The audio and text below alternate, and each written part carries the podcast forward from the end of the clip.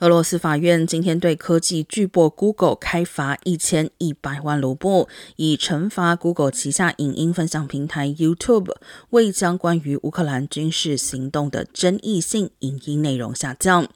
俄罗斯入侵乌克兰近两个月来，Google 的影音分享平台 YouTube 已成为俄国当局放大检视的目标。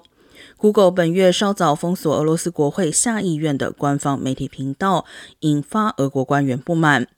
俄罗斯侵略乌克兰后，迅速切断非国营媒体和非官方资讯来源管道，封锁脸书和 Instagram，并称他们是极端分子组织。推特也在背景之列。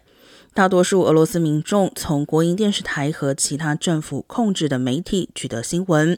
这些媒体在报道俄国在乌克兰的军事行动时，遵守当局严格的规定。